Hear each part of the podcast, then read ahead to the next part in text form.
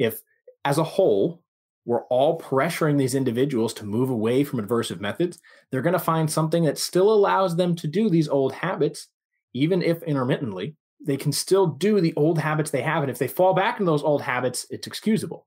With that, with that comes the problem of doing it too much. Welcome. My name is Michael Assetta. I'm the founder of Matador Canine Brilliance and author of the Dog Training Cheat Codes. You're listening to the Acknowledged Dogs podcast.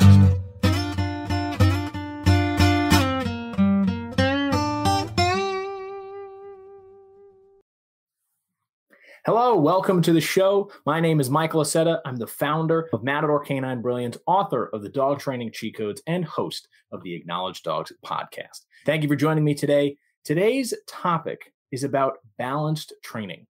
Now, I appreciate your time. I appreciate you looking into this, so I'm not going to waste it. Let's jump right into it. Balanced training, what is it? Balanced training is the concept and idea of using as many quadrants. What is quadrants? Quadrants of learning for your dog. This is positive reinforcement, negative reinforcement, positive punishment, and negative punishment. They try to use a balanced amount. Now, many dog trainers that are switching into a balanced field, it's very popular right now, have either come from a compulsive background or a positive reinforcement background. What do I mean by that? A compulsive background is where they use mainly adversives. Okay, they're correcting dogs constantly to teach them. They're using leash pressure and then releasing that pressure when the dog does do the thing that they want.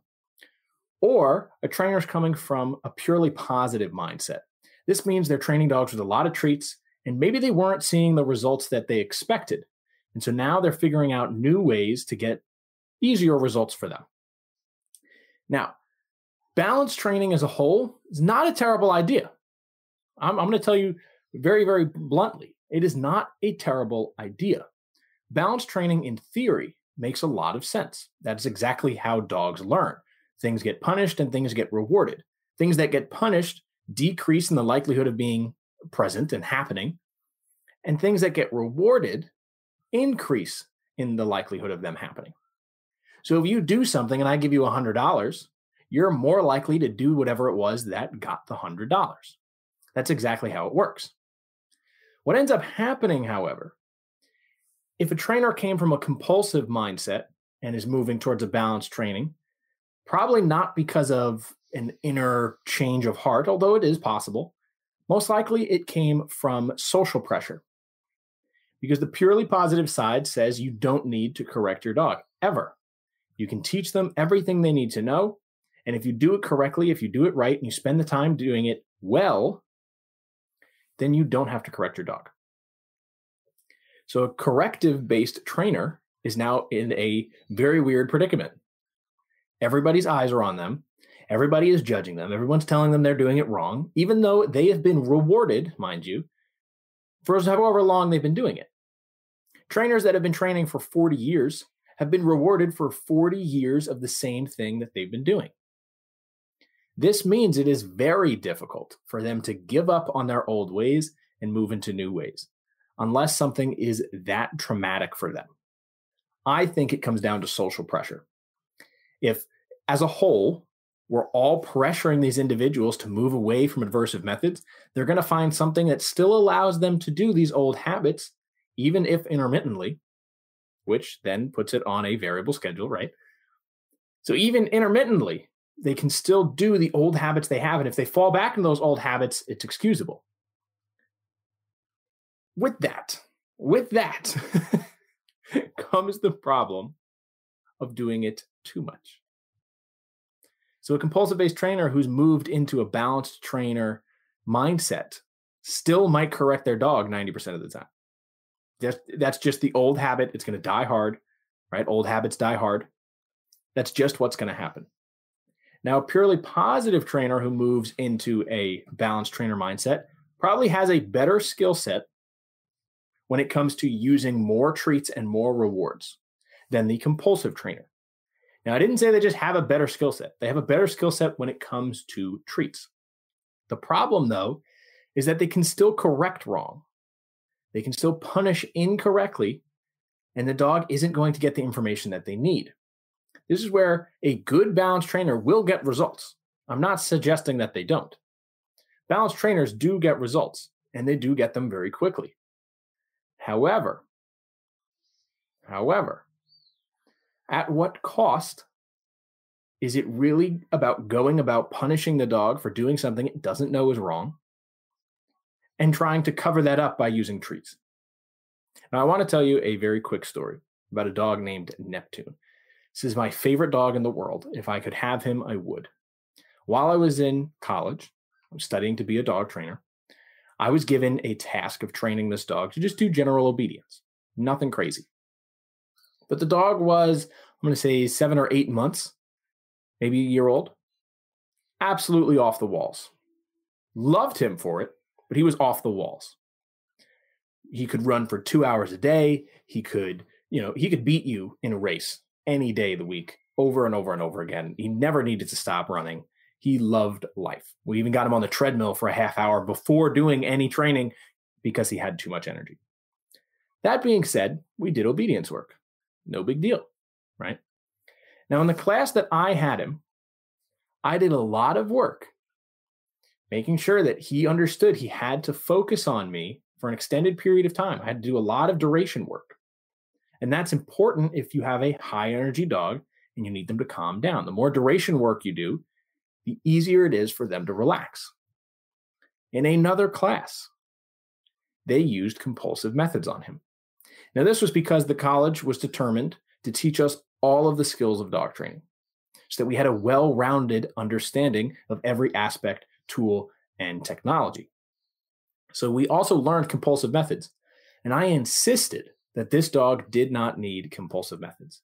I insisted so much so that a professor and I had a disagreement about it.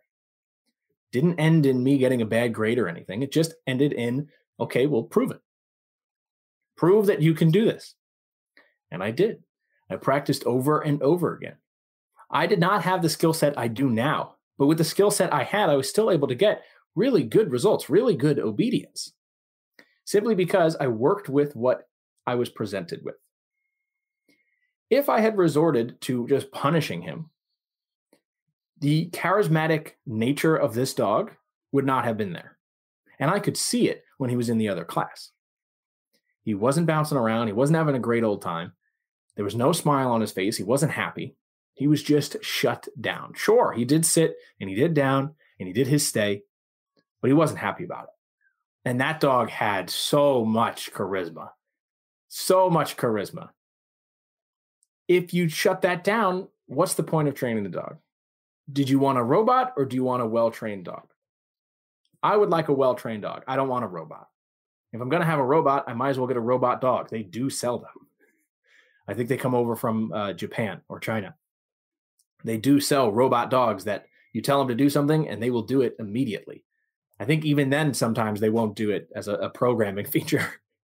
But if you're going to be a balanced trainer, understand that ninety percent of your work should be treats. And if someone says, oh, aren't you a balanced trainer? Aren't you supposed to use corrections?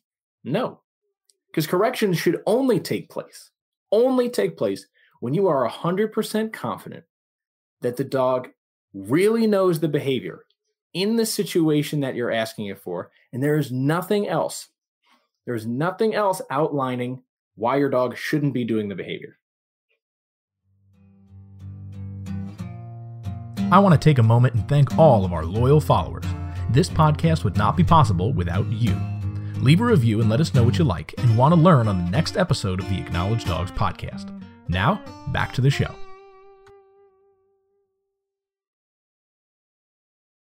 But I have one more problem.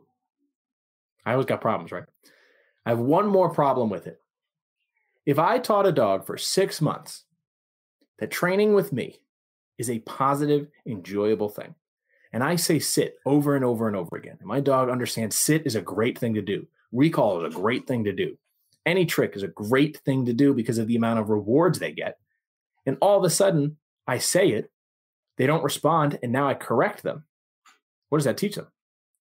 There's a, a tonal shift. They learn that behavior does not always mean rewards. It might mean punishment. And here's another caveat to it. If Punishment only ever happens one out of every hundred chances. It's on a variable schedule, which means my dog does not know when they're going to get punished. And they're going to start to be more concerned about the behavior instead of excited about the behavior. I want my dog to enjoy running to me, enjoy performing with me. If I was doing competitions with my dogs, I want them to look happy and excited. Pretty sure judges look for that kind of thing. We don't want a robot. We want a dog that is lively and inspired to work. This is what we mean when we say dogs love to please people. It's because they look like they're loving to please us because of how excited they are to do their work. If a dog doesn't look excited and doesn't look like they're enjoying the activity, why would you do the activity? It's like a person. I mean, yes, there are some parents who force their kids to do things and they end up being wonderful, wonderful athletes and musicians and artists. Yes, Beethoven, I'm pretty sure his father locked him in the basement for like ten hours a day and said practice. He became a wonderful, wonderful musician and composer. But he was sad. He was sad most of his life. That's a terrible way to live. I'd much rather have somebody who's excited about music and is inspired, even despite being pushed down and, you know, berated. I'd love to see somebody do that, not just doing it because they're forced to do it. So for balance trainers, it comes down to this. Are you a balance trainer because you are from a compulsive side and you're starting to change your heart, which I would absolutely love? I think going to a balance trainer is a wonderful step before realizing that there are complete, complete systems to train any behavior you previously thought of. You can now do it with positive reinforcement. And in fact, I know some trainers that can't think of what they should do in order to teach these new skills, right?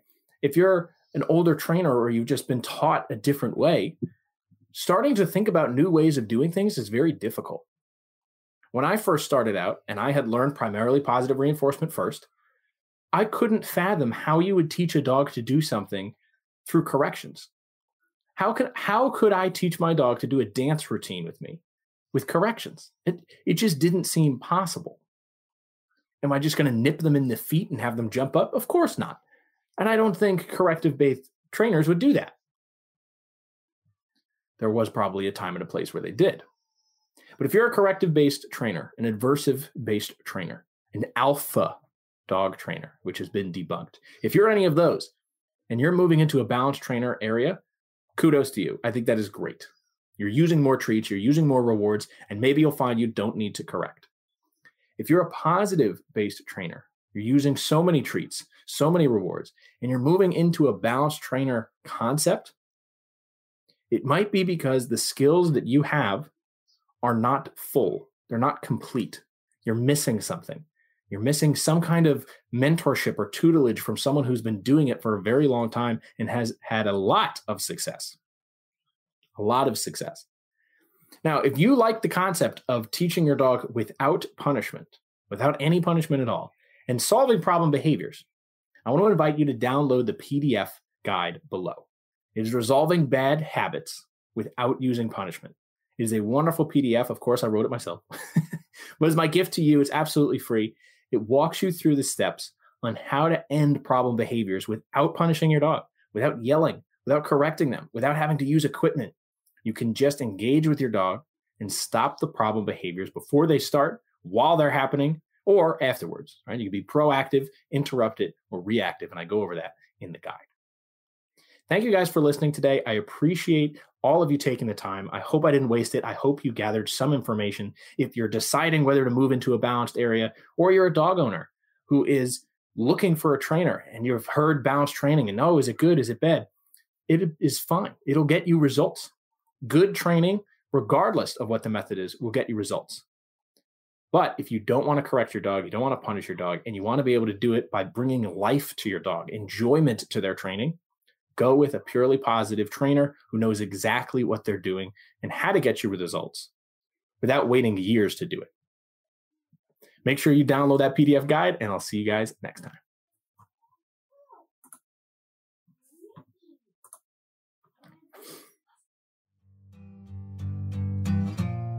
Thank you for listening to the Acknowledged Dogs podcast. Subscribe to this podcast, leave a review, and connect with me on your favorite social media platform.